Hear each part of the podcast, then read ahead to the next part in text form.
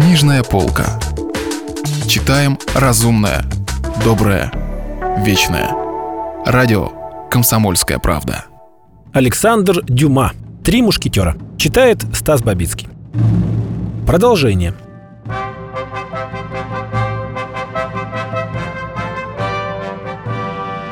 Госпоже Бонасье приходилось пойти на риск. Чрезмерная осторожность, как и чрезмерная доверчивость, были одинаково опасны для королевы. Затем мы вынуждены в том признаться, заставил ее заговорить и невольное чувство, испытываемое ею к Д'Артаньяну. «Послушайте», — сказала она, — «я уступаю вашим настояниям и полагаюсь на вас. Но клянусь перед Богом, который нас слышит, если вы предадите меня, хотя бы враги мои меня помиловали, я покончу с собой, обвиняя вас в моей гибели. А я, — проговорил Д'Артаньян, — я клянусь перед Богом, что если буду схвачен, выполняя ваше поручение, я...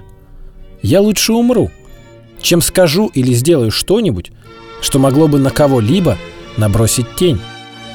И тогда молодая женщина посвятила Гасконца в тайну, часть которой случай уже приоткрыл перед ним на мосту против самаритянки.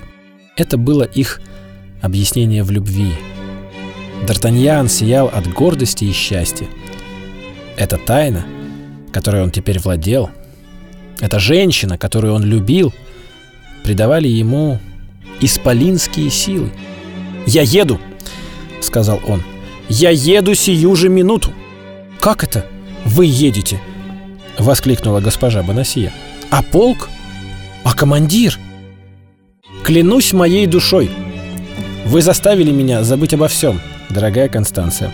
Да, вы правы, мне нужен отпуск». «Снова препятствие», — с болью прошептала госпожа Бонасье. «О, с этим препятствием я легко справлюсь.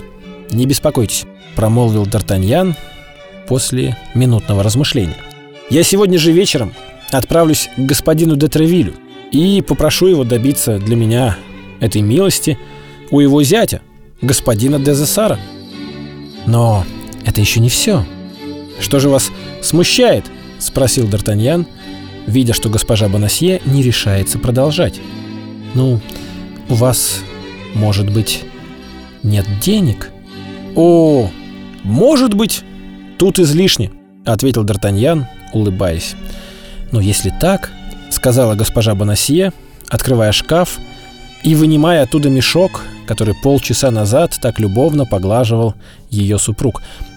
Если так, возьмите этот мешок. «А, мешок кардинала!» Расхохотавшись, сказал Д'Артаньян, а он, как мы помним, благодаря разобранным доскам пола, слышал от слова до слова весь разговор между мужем и женой. «Да, мешок кардинала», — подтвердила госпожа Бонасье.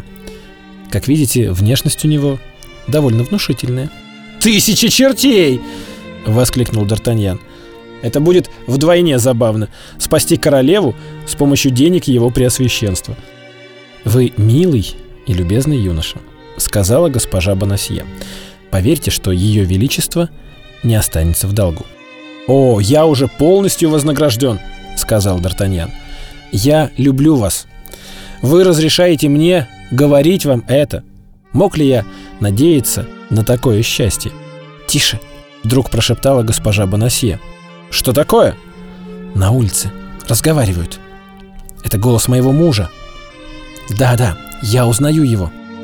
Д'Артаньян подбежал к дверям и задвинул засов. «Он не войдет, пока я не уйду, а когда я уйду, вы ему отопрете». «Но ведь я должна буду уйти.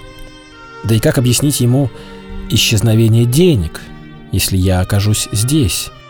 «Черт! Вы правы. Нужно выбраться отсюда». «Выбраться? Но как же? Мой муж увидит нас, если мы выйдем». «Тогда нужно подняться ко мне». Ах, «Вы говорите это таким тоном, что мне становится страшно», — пролепетала госпожа Бонасье. Слеза блеснула во взоре Констанции при этих словах. Д'Артаньян заметил эту слезу и, растроганный, смущенный, упал к ее ногам. «У меня вы будете в безопасности, как в храме», — произнес он. «Даю вам в том слово дворянина». «Идемте», — сказала Констанция. «Вверяю вам себя, друг мой».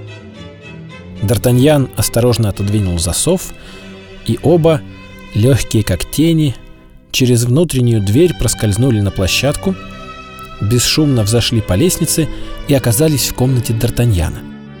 Оказавшись у себя, молодой человек для пущей безопасности загородил дверь.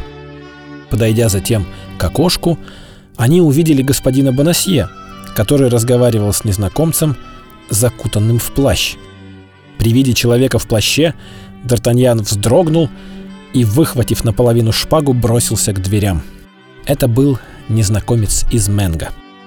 «Что вы собираетесь делать?» — вскричала госпожа Бонасье. «Вы погубите нас!» «Но я поклялся убить этого человека!» — воскликнул Д'Артаньян. «Ваша жизнь сейчас посвящена вашей задаче и не принадлежит вам. Именем королевы запрещаю вам подвергать себя какой-либо опасности, кроме тех, которые ждут вас в путешествии. А вашим именем вы мне ничего не приказываете?» «Моим именем?» — произнесла госпожа Бонасье с сильным волнением. «Моим именем я умоляю вас о том же самом. Но послушайте, мне кажется, они говорят обо мне». Д'Артаньян вернулся к окну и прислушался.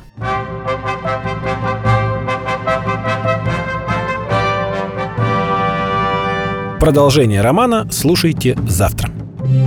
Если вы пропустили главу любимого произведения или хотите послушать книгу целиком, добро пожаловать к нам на сайт kp.ru слэш радио раздел «Книжная полка». Книжная полка. Читаем разумное, доброе, вечное.